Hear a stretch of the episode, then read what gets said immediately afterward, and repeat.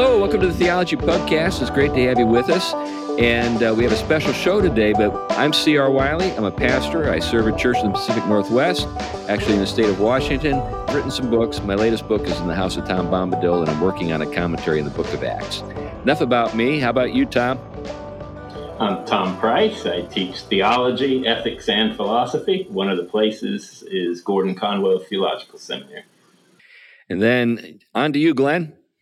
I'm Glenn Sunshine. I am a senior fellow at the Colson Center for Christian Worldview, ministry associate at Reflections Ministries, and a retired history professor. And by the way, we have a live audience in Huntsville, Alabama. Glenn Sunshine is going to serve as our master of ceremony, so to speak, and take it from here. We've got a special guest, and so Glenn, why don't you introduce him, and then let's get into the subjects, uh, the subject of the day, because I know our special guest has, uh, you know, a limited time frame to work with. Okay, so um, we've got Max McLean on uh, today. Max is the founder of the Fellowship for Performing Arts. Uh, he's the genius behind a number of stage plays based on C.S. Lewis's work, Screwtape Letters, Great Divorce, and others. Uh, Martin Luther on Trial, whole variety of, of things, and most recently, a film, The Most Reluctant Convert, based on a stage play, but then uh, really interesting adaptation for film. So, Max, welcome aboard. Really Thanks, glad Glenn. to have you. Thank you. Okay, uh, ju- just to start off, t- tell us about the Fellowship of the Performing Arts. Uh, wh- when did you start it? Why did you start it? What's your goal with that? Yeah, yeah. Uh, our mission is produced. We're a New York City uh, theatrical production company that produces uh, theater now film uh, from a Christian worldview meant to engage a diverse audience. And by diverse, we mean intellectually diverse, religiously diverse, which are, I guess, are the only kind of diversity that's not allowed. Uh, and uh, uh, and so that's what we do. And and uh, the focus recently, with that as a mission, and of course it would be, is we focused on on a lot of Lewis's work. Uh, Screwtape Letters of First Great Divorce, Most Reluctant Convert, uh, and we're uh, continuing in that vein. So, what what caught your attention about Lewis? How did you start getting engaged with him? Right. Uh, well, I'm an adult convert to Christianity in my 20s. Uh, read uh, uh, the New Testament thoroughly, uh, and actually, just uh, once I guess I had eyes to see and ears to hear, I really just was captured by it in such a huge way.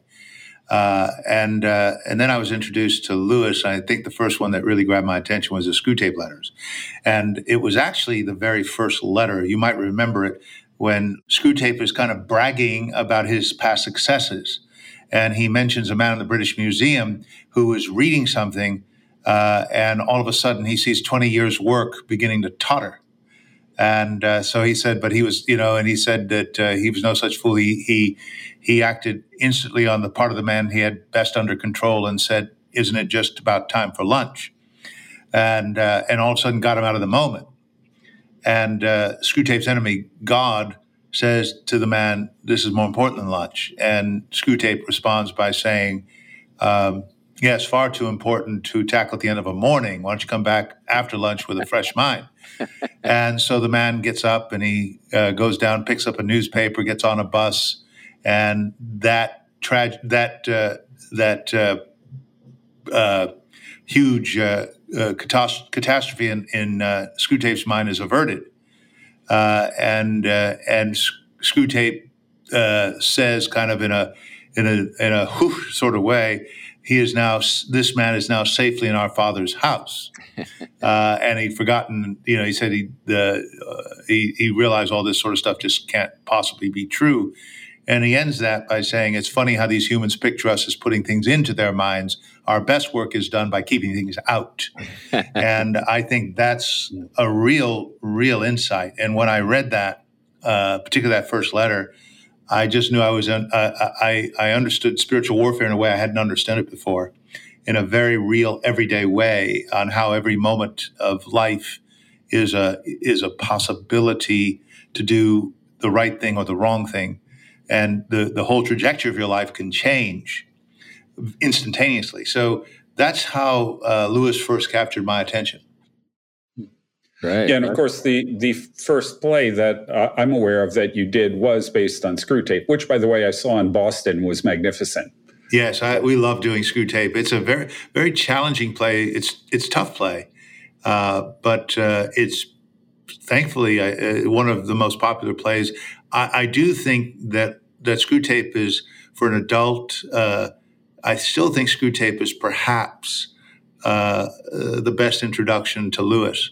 First of all, it's it's incredibly biographical in the sense that he himself is the subject of the attacks. He's you know he's the model for the patient, uh, uh and uh, and you know Lewis said that it was the it was the easiest thing he ever wrote, but the least enjoyable. Yeah, that's interesting. So, you know, sometimes, you know, acting or even or also writing, it's kind of enjoyable to write malevolent characters or evil characters because uh, they have such a, uh, I guess, easy sort of. Uh, you know, it's it's an it's kind of an easier time portraying evil than good, you know, because you you know, I think I heard, well, evil sort of uh, does gen- engender conflict, right? Uh, and and you you know you want to oppose it, uh, but you know, I think it was Simone Weil that said something that really has struck my attention. I got this from Malcolm Muggeridge in, in, a, in a lecture that I was surprised to get a hold of. He said literary evil is uh, is so interesting and so fascinating, where where uh, evil in reality is so bland and yeah. ugly. And uh, so there's a very interesting thing that what is what does literature do to reality? Yeah, yeah, yeah. And what does what what does art do to reality? Right. In in in the process of of enlightening, uh, of magnifying what is being said, it can do some distortion as well. Right, right. Those, yeah. those are some great thoughts. Yeah, Lewis said uh, said that he had wanted to write the other side of it, the perspective of a guardian angel, but he was incapable of doing it. He could not imagine what that looked like. Isn't that interesting? Yeah, he couldn't get that far. Mm-hmm. Uh, I was talking to somebody recently, you know, that uh, uh Clare Boothe Luce, uh, the, the, wife of Henry Luce, owner of Time Life in the 30s, she, she had a religious experience uh, that uh, prompted her to read Screwtape Letters. And then she immediately contacted Lewis. And uh, and actually, she bought the rights to, to do the film back in the 30s. The film's never been made. And, and I believe the, that there's reasons for that. Uh, but in in a letter uh, that was discovered in uh, in a biography of Clare Boothe Luce, the uh, she uh, she asked Lewis for advice on making the movie, and Lewis says, "Well, you know, I don't really go in for these things, but uh, if you're going to do it, I suggest the following: uh, make sure that you don't make Screwtape a comic character. Make sure all your angels are males." and make sure the uh, the uh, uh, the music that you use is discordant. Mm. And those were the three things that he suggested to Clare Boothe Luce that's, in that's uh, yeah. moving the uh, in in making the movie of Screwtape, which never got made. Yeah. Well, I remember walking into the theater to see Screwtape, and the music that was playing was the Stones' "Sympathy for the Devil," which I thought was absolutely brilliant. But you know. Yeah, some of our younger uh, listeners are going to be looking for that now, Glenn. I, I, I think it's so. Oh, I was gonna, I was gonna say really quickly. I think I remember reading um, Lewis talking about the kind of uh, darkness that he underwent when he was creating that character and how he had to also kind of distance himself from it because it tended to, to take over too easily. And I don't know if you ran across that or in your studies yeah. and preparation. Yeah, I think that's right. He said it was the easiest thing he ever wrote, the least enjoyable. It was all dust and itch and scratch, and all semblances of goodness and joy had to be written out. And he said it was fun at first, you know, but it got really tedious very, very quickly. And of course, you know, when you think of it as being uh, autobiographical, it, it, then it becomes uh, a little bit of a confessional, a little bit of a purging. Uh, he was seeing a spiritual director at that time. So I think all these things coalesced. And of course, that was kind of the, the period of his great ascendancy onto the public domain in terms of uh, I think he had signed the contract to do the broadcast talks, but he hadn't done them yet. But he'd already started uh, writing the Screwtape letters in serial form, and uh, then that was published together as a book. And I think there was eight printings in his first year. Uh, it was astonishing. Introduced him to America, and uh, you know royalties poured in, uh, which he thought was another temptation. so it was a it was a time of of of great uh, public uh, growth in terms of his notoriety. Yeah, if I remember right, he dedicated it to Tolkien, and Tolkien was absolutely horrified. yeah, he didn't like the book. He didn't like the book at all. It was almost as if he, almost as if, I'll show you. well, well it, you know, it. He, you know, he says in the Lord of the Rings that it's dangerous to look too closely into the workings of the enemy because they can ensnare you, and he thought that this was getting really close to that.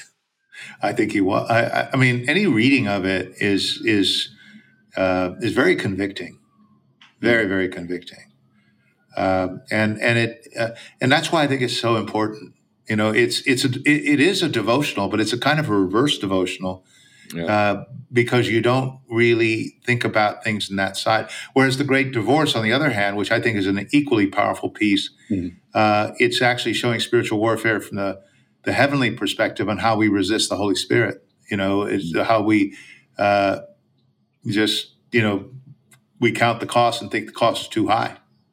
You know, speaking yeah, the Great Divorce is actually my favorite short piece by Lewis. Mm-hmm. Yeah, strong. Yeah, I love yeah. it too. You know, speaking of co- cost, um, you know, Lewis, uh, brilliant, great scholar, uh, was kept from advancing in his uh, academic career at Oxford. And I recall reading kind of a quip uh, uh, in which one of the people who had voted against uh, his getting a chair uh, said it was the you know to he said the reason was Screwtape. He he could not uh, you know uh, support the man in his academic career who had written screw. Of course, you know in in academe. Uh, being popular outside of academia is like strike against you.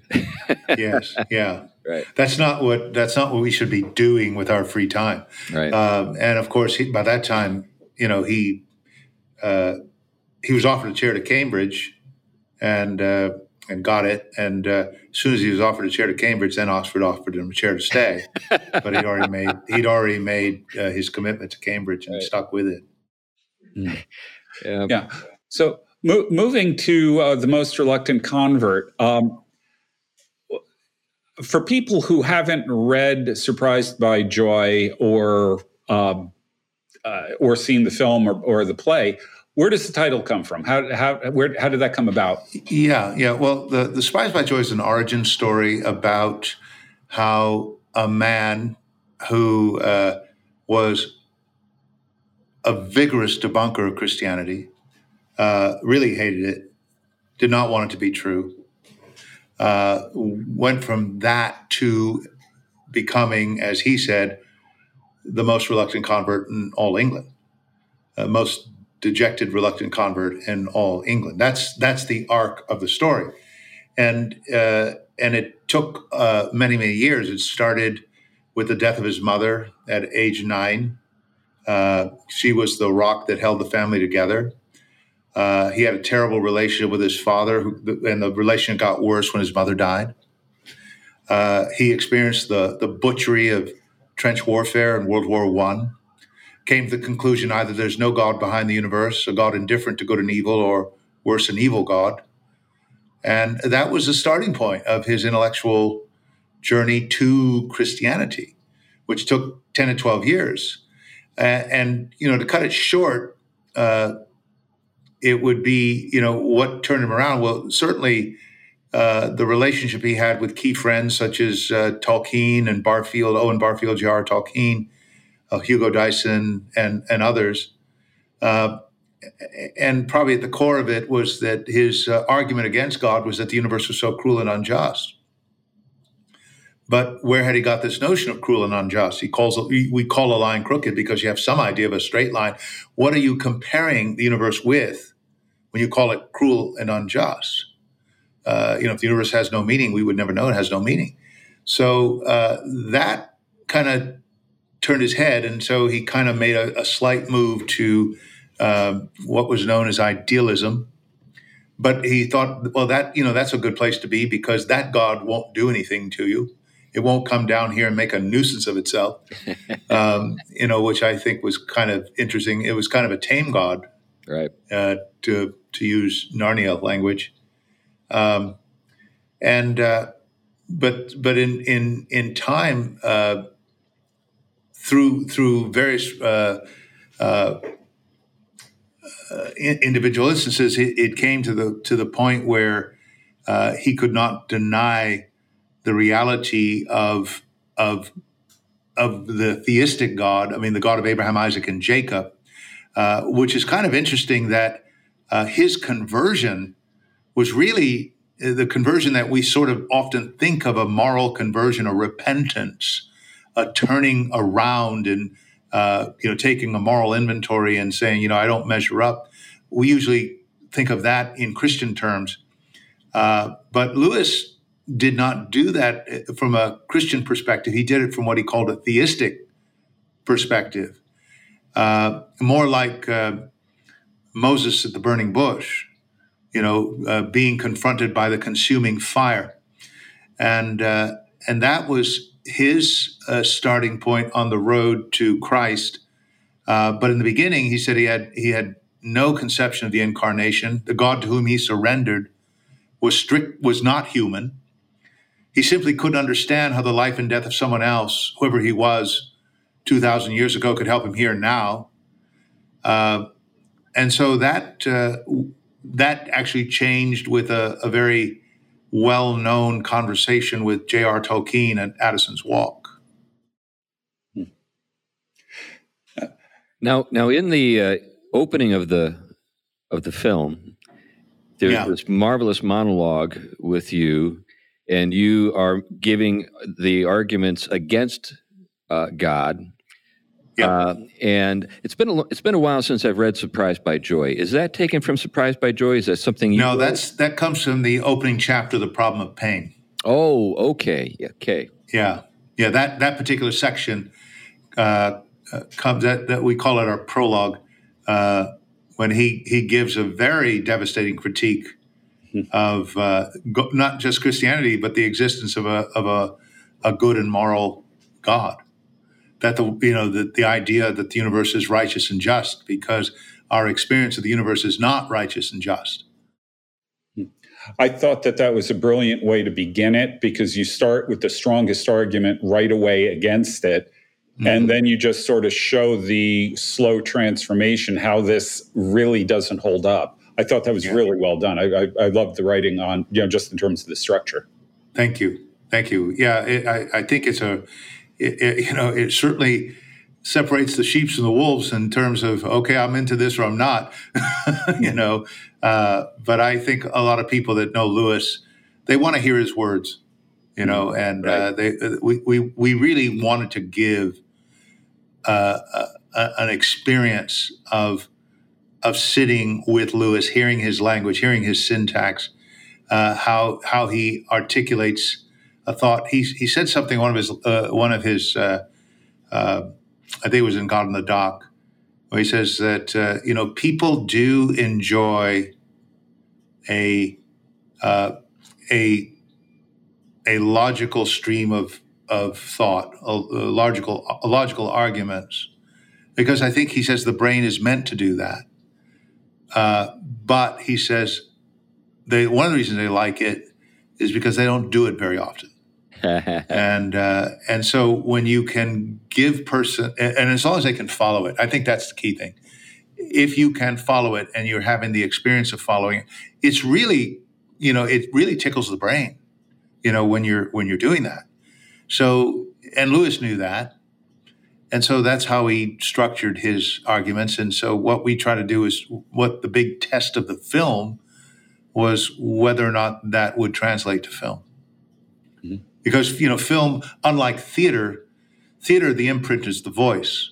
And it's still it's still about the word, where film has really gravitated much, much towards the image. And so words have become less and less important to the telling of the story. And uh, and of course, if you get accustomed to that when you go to the film and you you get accustomed to that, then uh, then our film is strikes one as completely different. Yeah, I, I like the the interaction. Well, it's not exactly the interaction, the observation of you as the older Lewis and Nicholas Ralph as the younger Lewis. Um, yes. I, I thought that was, again, just a, a marvelous way of doing it. Thank you. Well, the, the point there is, you know, Lewis is living in his memories.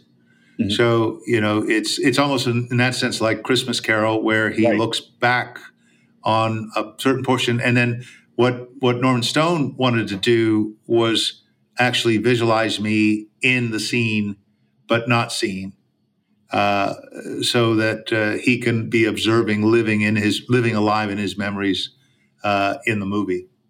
Yeah, it made me think of the, this, the that concept made me think of the Christmas Carol too. yes. Um, now, one of the things I, I want to put a, uh, a, a, a uh, a little bug in your ear about something. At the end, you quote quite a bit of the weight of glory. Have you ever considered recording that entire sermon? Um, hmm.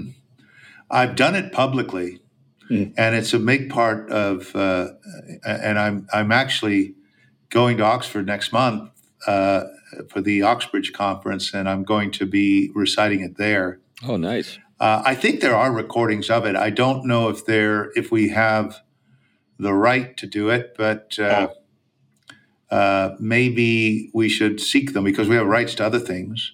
Mm-hmm. Um, I, yeah. I, would love to have a recording of that. and um, in all honesty, I can't imagine a better person doing it. So if if you can manage to pull that off, I would appreciate it. Well, I, I would I'd love to do it and uh, I, I, actually love presenting it. I really do. In fact, the new play we do, further up, further in, we close with a pretty big portion of it that really uh, I think is profound. You know, the not only do we want to see beauty, we want to be immersed in the beauty that we see, to bathe in it, to become part of it. That is why we people air and earth and water with gods and goddesses, nymphs and elves, because though we cannot, these projections can enjoy in themselves the beauty, grace, and power uh, that, uh, uh, and I can't remember the rest, but that's a big, big part of our uh, close of, of further up, further in.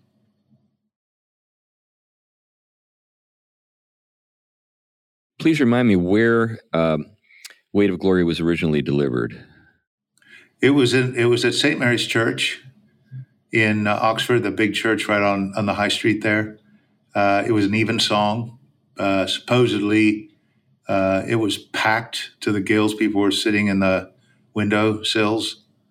Uh, I actually, in 2014, I believe, I was invited to, to actually do the Weight of Glory in that church in the same pulpit. It's a it's a uh, a, a, risen pulpit and very small uh, looking down at the congregation and uh, delivered it just the same place Lewis did. Oh, that's great. So um, we're we're getting short on time here. Um, tell us about your next projects. Further up, further in. Any future films? Yeah, we've got uh, two. Further up, further in is going to start uh, touring in September. Uh, I think we've got a touring schedule. We've been developing it for the last. Uh, we we did a workshop in Houston and a, a preview in Phoenix, and and uh, uh it really uh, the audience response was fantastic. I was so so pleased. So I look forward to doing that, and that's going to be uh, coming in the fall around the country. And then I we just signed a, a deal with Norman Stone to create two new C.S. Lewis films. Uh, one will will uh, the first film ended uh, Christmas Communion 1931, uh, when it really wasn't obvious that he would be, you know, when he was converted in 1931, it wasn't obvious what kind of person he would be. So, you know, who knew he was going to become the most influential Christian writer of the 20th century?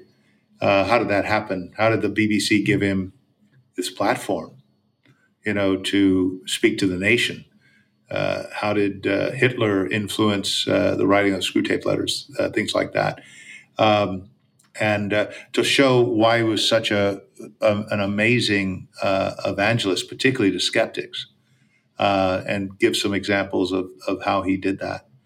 Uh, very excited about that. And uh, take we also want to take a look at his relationship with Janie Moore because that's been revealed now. Uh, he had a he had a he collapsed and was exhausted into exhaustion, We had to be hospitalized uh, you know, uh, late in the 40s. So the second part would kind of look at his rise and kind of also a little bit his decline uh, till about 1950, just prior to Narnia. Then the third part will be Narnia, Joy Davidman, Grief Observed, uh, and we'll look very specifically at the last day of his life, November 22nd, 1963. When, you know, he he died in his bed of uh, um, about uh, within an hour of when Kennedy was assassinated. And so it's kind of interesting what was going on in the world and what was going on at the kilns. We want to look at that, and then we want to look at uh, at uh, kind of post uh, death. Uh, there's a very interesting story about Warnie taking all these piles of, of papers and about ready to burn them, and Walter Hooper saving them from the flames. that we we want to uh, we want to try to capture. Be fun to to try to uh, cast uh, a modern day Walter Hooper. yeah. Um, yeah, I, I, assume you're familiar with Peter Kreeft between Heaven and Hell. I am. Yes. Yeah. yeah. So it's a fun book. Yes. Yeah, it actually launched his career. Yeah. As a published as a as a published author. Yeah. Yeah. Well, I, I know that uh, you've got another appointment right about now. So we want to thank you so much for joining us. We're going to continue on and have some more conversation about C.S. Lewis. But uh, I want to honor your time. I appreciate your willingness to join us, and thank you very much. Thank you, Glenn. It's been a it's been a pleasure. Thank you, all three of you. Thanks so very much. Yeah, great God to have you, Max. Thanks for thanks for being thanks. with us. So we just had a great conversation with Max. Uh, and you know, I think it'd be nice to reflect a little bit on some things that he said. Maybe think a little bit about C.S. Lewis in particular, but maybe also um, the unique character of his conversion. You know, I think Max in his uh, remarks noted that for for most of us, you know, the thing that was the big hurdle was the moral question. You know, am I uh, able to sort of own up to my sins, uh, trust Christ? uh, as my atoning sacrifice and believe that he's been raised. Um, and and that's kind of where it is. But with Lewis, it was a much more, in, I guess you could say, intellectual process. Uh, not that it was like a dry, uh, sort of, kind of abstract process, but um, something else was going on, and um, you know, it reminded me a little bit of what I've read about Mortimer Adler's conversion, um, there's there's this intellectual component. There are these there are these problems that have to be addressed in order for you know the conversion to occur. But the thing that's really kind of the key is not the ideas, uh, uh, you know, on their own. There is a reality that the you know pr- the intellectual is is uh, appraising and acknowledging the and that reality is God. You know, so it's um, not so much a set of ideas in the head as it is is there really somebody out there that's that's the thing and if there really is somebody out there then and then and that someone is god then there are certain things that follow yeah what what i found really interesting and I, I we ran out of time i wanted to bring this up with max is when you watch the film and if you haven't seen it buy it, watch it. It's worth it. Um, he when Lewis gets off the train to meet his his tutor, the great Knock. Yeah, right. yeah. Um, he he makes a comment about well, he fi- he figures he should be saying something, and he says, um, "So Surrey is is wilder than uh, than I had expected." And Knox says, basically, "Hold it. What do you mean by wilder?" You know, um, were you are you commenting on the flora and the fauna and the geog- the geology? And where did you get these ideas? Did you read a book? Did you see photos? Why would you have expectations about what Surrey would look like? You know, and, and basically, it, he in the space of a couple of minutes, he shreds Lewis's comment so much that he dismisses it as utterly meaningless. now, the reason why that this time through that stuck with me because one of the key arguments that brought Lewis out of his atheism was where did you get this idea that the universe is unjust, that it is that it is um, evil or anything like that. Where do you get this idea that pain is a bad thing, that evil is a bad thing? Where does this come from? It's exactly what Knock had done to him on his initial comment about Surrey. Right. He, he, if you force him to define it, where are these ideas coming from? Except in, in the second case, in the first case, they were completely unfounded. He was just trying to talk piffle. But in the second case, it becomes much more important because Lewis knew he could not dismiss the evil that he saw in the world, especially after World War One. Well, think think too about you know the pedagogical approach of the Great Knock and how different it is from, from what teachers are encouraged to do in schools today.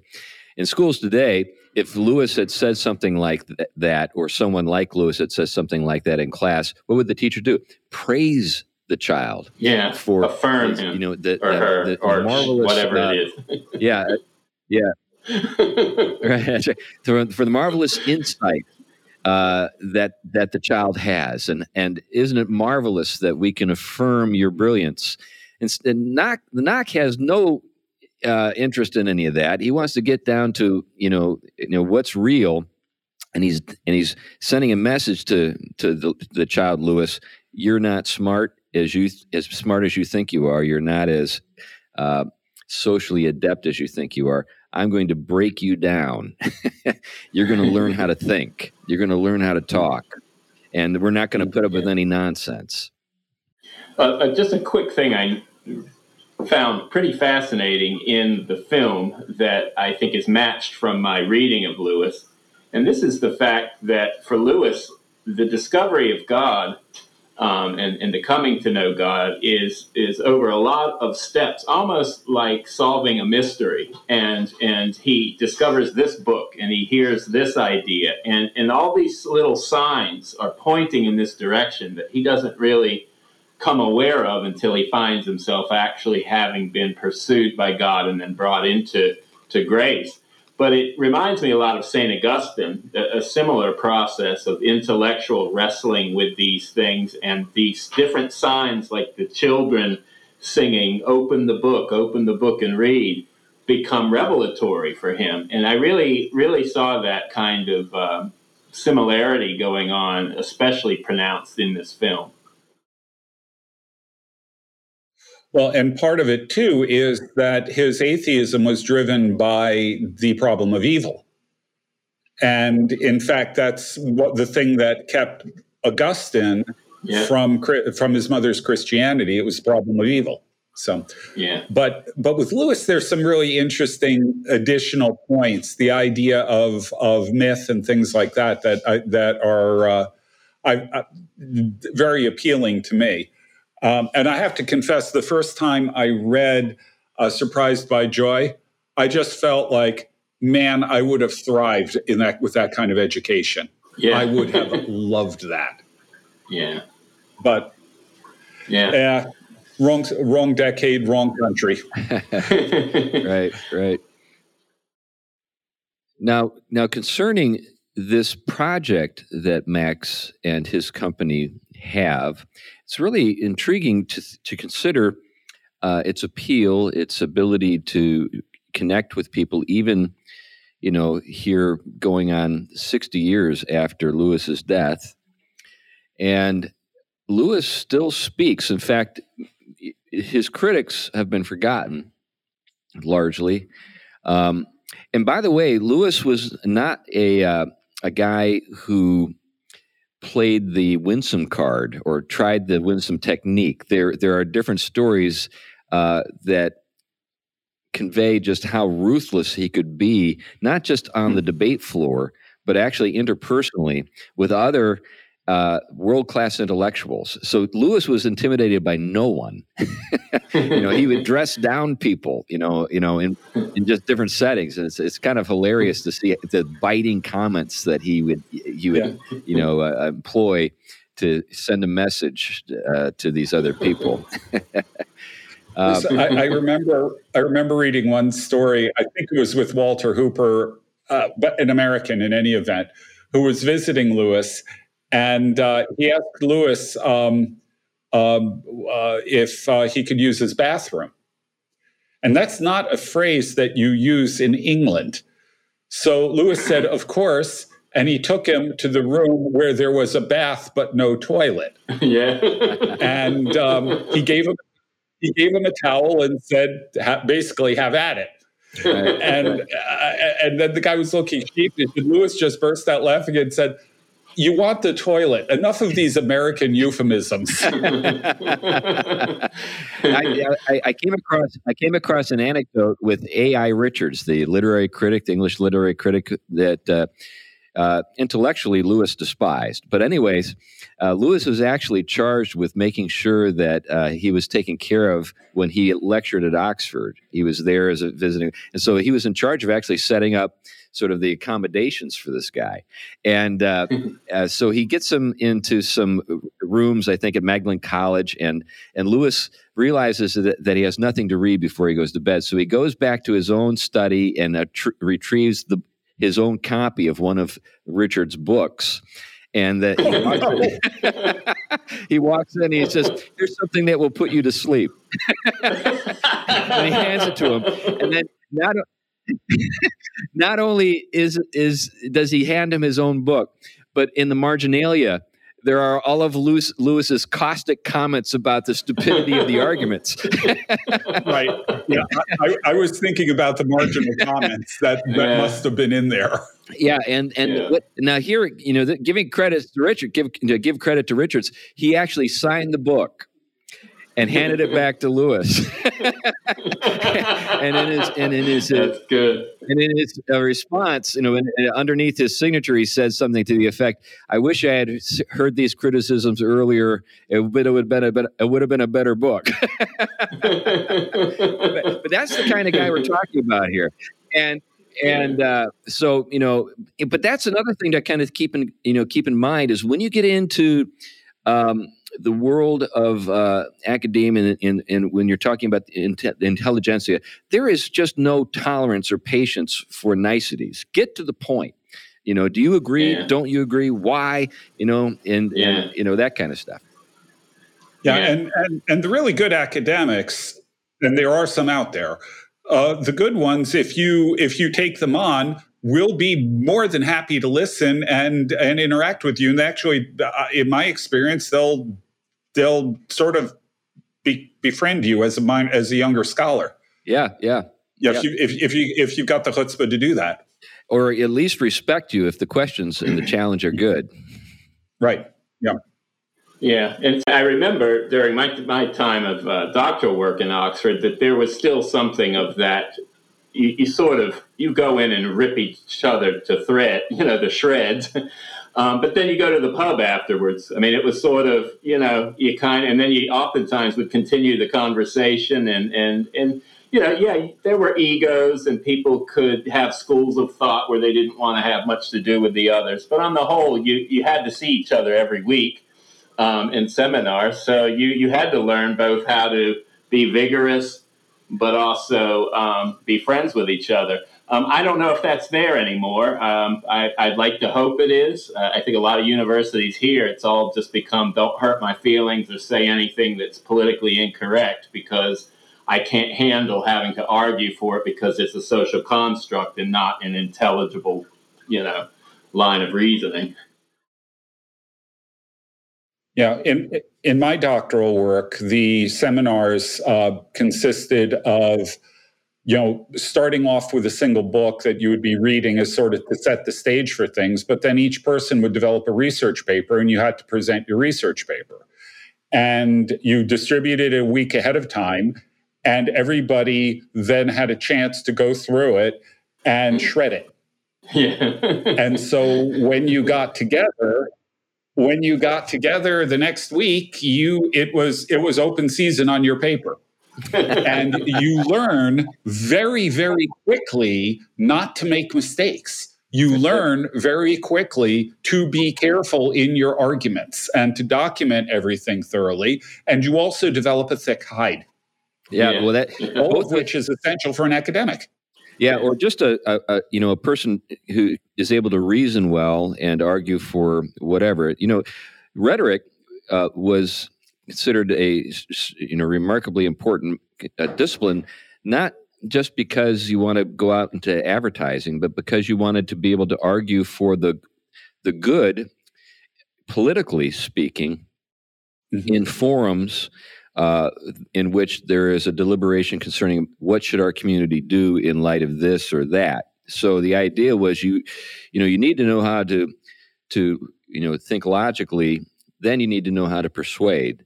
But the but the point was just it wasn't to, to personally get ahead. The point was to actually help the political community uh, work through the, just the challenges of you know that come along when you know any community is trying to live together or deal with the challenges that it faces uh, from external forces and and this tendency that we have now to just take it easy on each other and care more about our feelings than whether or not the arguments are sound or the truth of the matter, I think reflects the fact that we we're not in touch with reality. We're not actually yeah. dealing with what's in the best interest of us all. You know, um, what we're dealing with is just personal little worlds and and you know the subjective uh, sense that each person has of their own well-being, rather than thinking about anything bigger than that. Anyway, that's kind of gotten us off a track a little bit. But getting back to Lewis, uh, Lewis didn't have any trouble with any of that. Um, getting getting off the track is part of our mo. That's right. That's right. Now, so. now, getting back getting back to uh, Max and uh, what you know he's up to. You know, there are you know shows that i you know i've never actually been to one of the productions but i've been aware of the productions. I know that you know he's got a presence there in in, in new york and in manhattan you know so there's you know that and that's great. And um, you know the richness of the material that he's working with is great. Uh, you know kind of the question that a lot of folks struggle with is um, why can't we produce more people like lewis um, why don't we see more, more, you know, sort of world class intellects and so forth?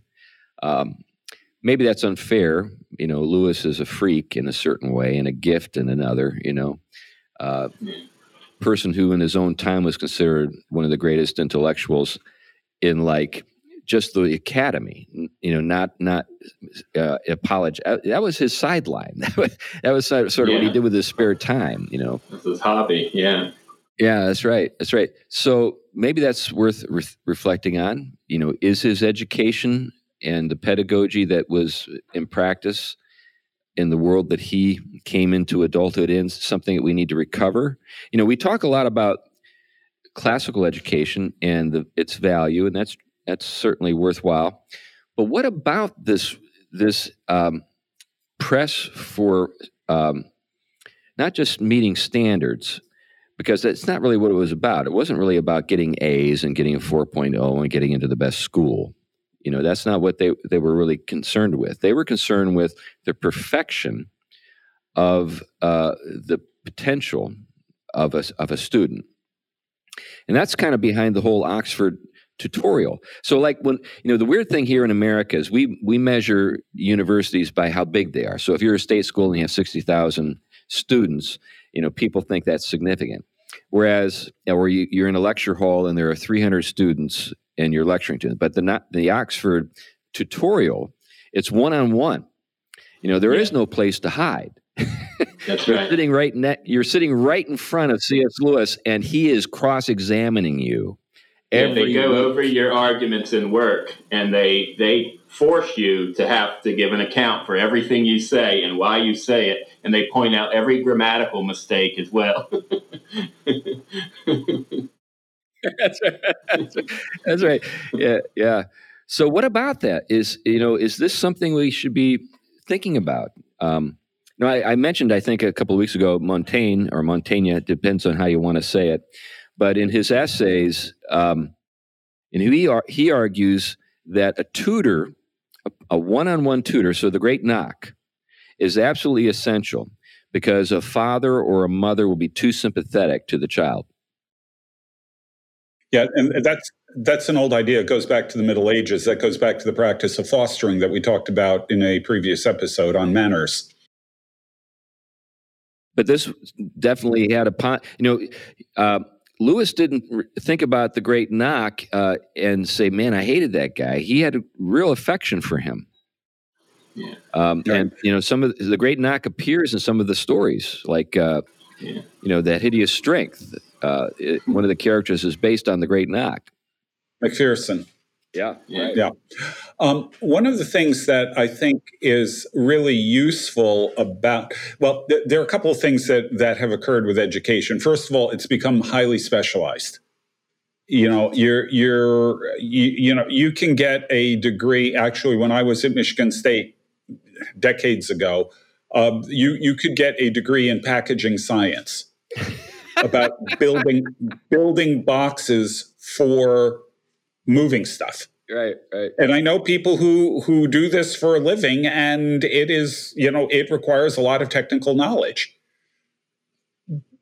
But is that what is that what the university is for? Um, yeah, I, that, you know, the, the two things that Lewis had that we don't are, first of all, this rigorous intellectual approach where you are challenged to defend everything that you are saying. Number one. And number two, the broad base of of reading that he did, the study, uh, these kinds of things, you know, working, you know, started with Homer.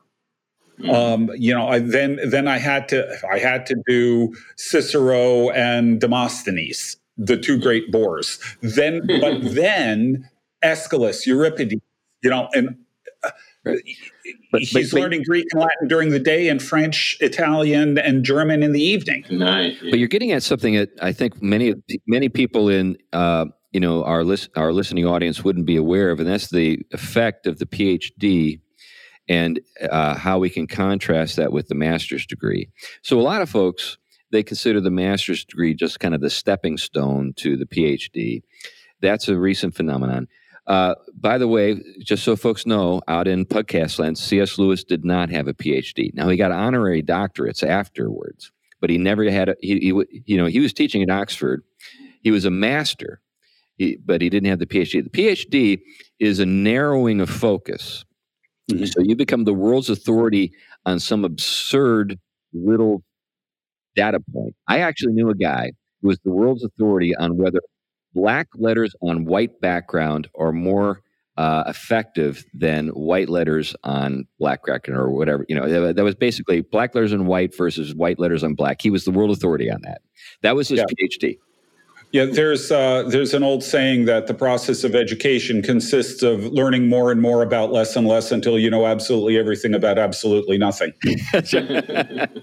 but you know, think about think about some of these other uh, people that we have remarkable regard for. I mean, Tolkien didn't have a PhD. Um, Niebuhr didn't have a PhD. Uh, many of the great and mo- you know Karl many Barth. of the most influential intellectuals prior to say, yeah, Karl Barth prior to nineteen say seventy, uh, they they demonstrated their worth by what they what they wrote uh, and the mastery that they demonstrated of the of an entire sort of body of knowledge. That's what the master's degree is intended to, you know, sort of, sort of prepare you to work with. Is this entire discipline? So you have a master's degree in English. So that doesn't mean maybe uh, just off the top of your head you, you can say everything that, you, that could be said about, say, Milton, but you have the wherewithal to be able to go to do the deep dive anytime you want because you you know the major players, you know the the, the the the, major movements, and then you can you can work with it.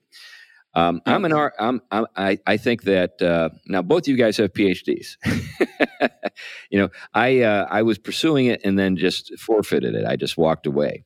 But um, you know, I think you guys though agree with me that it, that's this sort of uh, ability to kind of work with a, a, wide range of things is something we see fewer and fewer people being being able to do.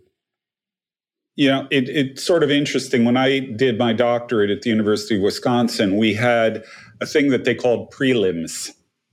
And in prelims, it was a nine hour essay exam. You got four pieces of paper, each of which had five questions, and you had to answer three. And they were on four different fields of history. In my case, early Central and late Middle Ages and Renaissance Reformation. They could ask you anything about that field that they wanted to. And any question is fair game. And the net result is you had to you know, in my case, I had 1,100 years of history, more or less, 1,200 maybe, in Europe that they could have asked me anything they wanted to about, period, no holds barred. And the net effect of this is my generation of people coming out of that program had a broad base of knowledge within history in, in our four fields. They've since dropped prelims. They don't oh, do wow. it anymore. Wow. Yeah.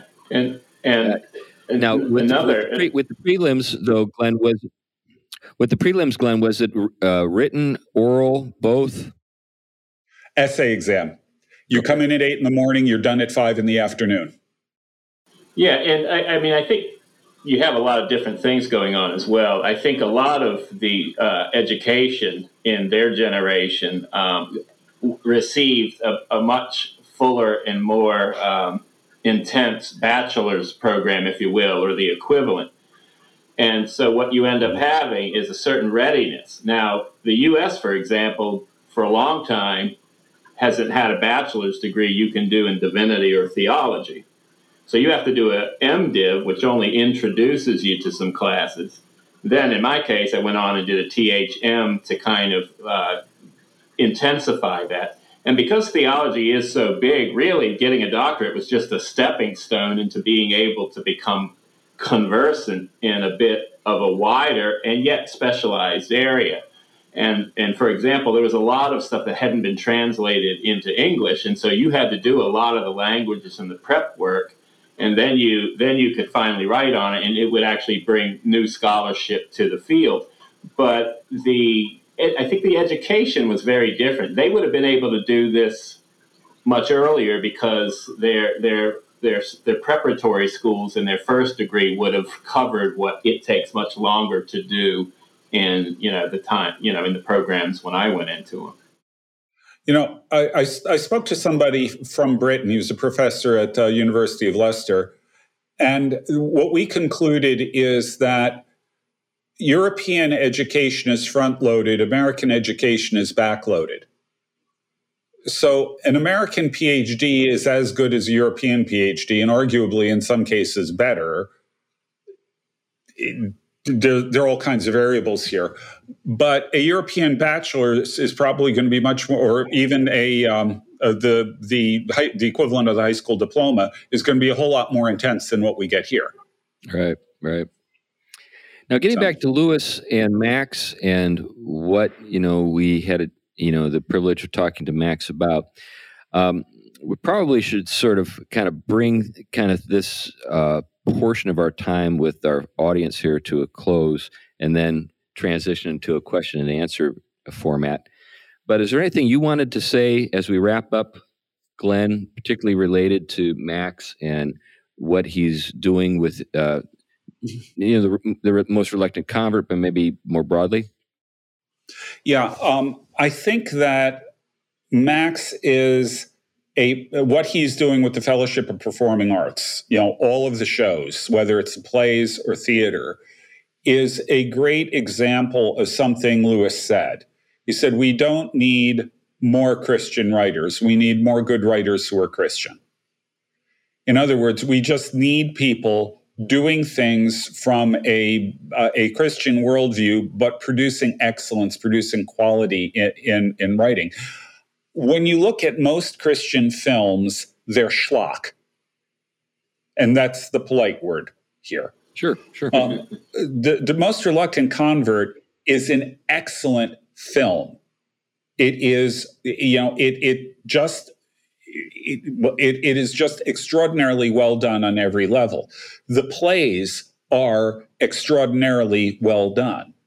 And so, what you're getting here is quality performing arts on stage and on film that promote a biblical worldview, but do it in a way that exudes excellence and that I think even secular critics would look at these things and say that was really well done and it's got a lot of interesting ideas.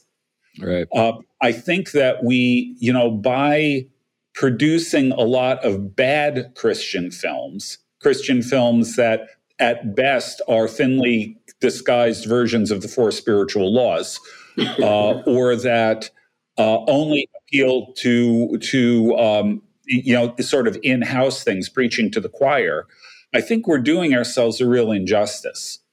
Um, the artistic quality of these things speak for themselves, and I think we'll do much better at reaching a larger audience. Um, you know, even if you're just thinking about it in terms of of bringing people to to consider the claims of Christ, this is this will work a lot better than any other Christian films I've seen. So I am, uh, yeah, I think that this is just really important stuff. That's sort of the bottom line because of what it is doing and how well it is doing it. Yeah, I, agree with you completely, Glenn. But let me just uh, note that sometimes uh, there are people who take that observation that some of the work that's been produced and uh, you know Christian storytelling, whether it's through novels or films, is kind of schlocky to uh, uh, justify, they've used that argument to justify maybe things that are edgy in ways that a person like C.S. Lewis would not have been pleased to see. So, in other words, they say, "Well, th- well, this is this is unrealistic over here, so we're going to get really graphic and ugly." But when we think about what Lewis produced, what Tolkien produced, it's wholesome, uh, it's uplifting, it's beautiful, uh, it deals with realities that are uh, uh, unpleasant, but not in a way that is gratuitous, not in a way that uh, just titillizes or sort of appeals to a, sort of a need to be gritty or something like that. There's there's a, there's always a reason. Um, so it's it's sort of like this, you know. So, so have you, like when you think about comedians, uh, a lot of comedians basically with their edginess uh, get nervous laughter, and then they work with that. Really good comedians don't need the the edgy, nervous laughter. They just say funny things, and and they can be very wholesome uh, in terms of how they approach their craft of making people laugh. And what's harder? Uh, I think it's harder to be clean and funny than it is to be edgy and you know sort of graphic and and supposedly funny. Um, you you appeal to a wider audience, but also there's a kind of uh, I think an intelligence and a subtlety that's uh, at work in the person who's appealing to a larger audience. Uh, in other words, it's, it's kind of a cheap trick to to do the you know the low road, uh, and so it's not just that we want to be real in the sense that we want to show blood or we want to show you know you know whatever. What we want is really artful and thoughtful presentations that deal with uh, you know what's true and good and beautiful as we've talked about many times. Yeah. right. And all of the things that fellowship of performing arts do are built around ideas. Yeah yeah. They're not built around the kind of edgy or gratuitous stuff. They're built around ideas and that's part of the quality Right. So, anyway, uh, as we wrap up, Tom, is there anything you want to say as we conclude this portion of our time?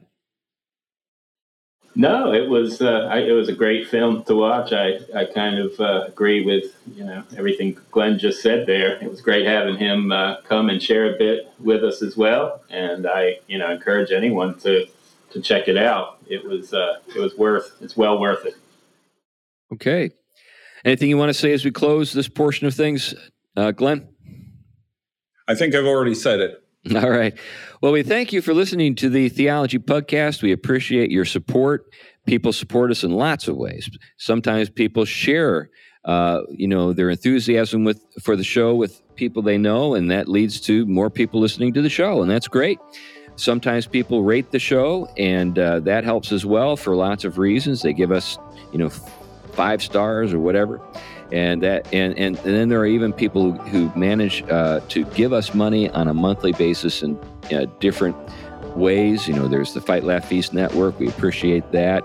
There are other ways that people uh, support us financially and, and and those gifts really do make a difference because they actually do pay the bills. There are bills in the show. But anyway that's enough for now. Uh, we uh, are grateful as i said and we look forward to seeing you or at least uh, having you hear us next time. Bye bye. Bye bye.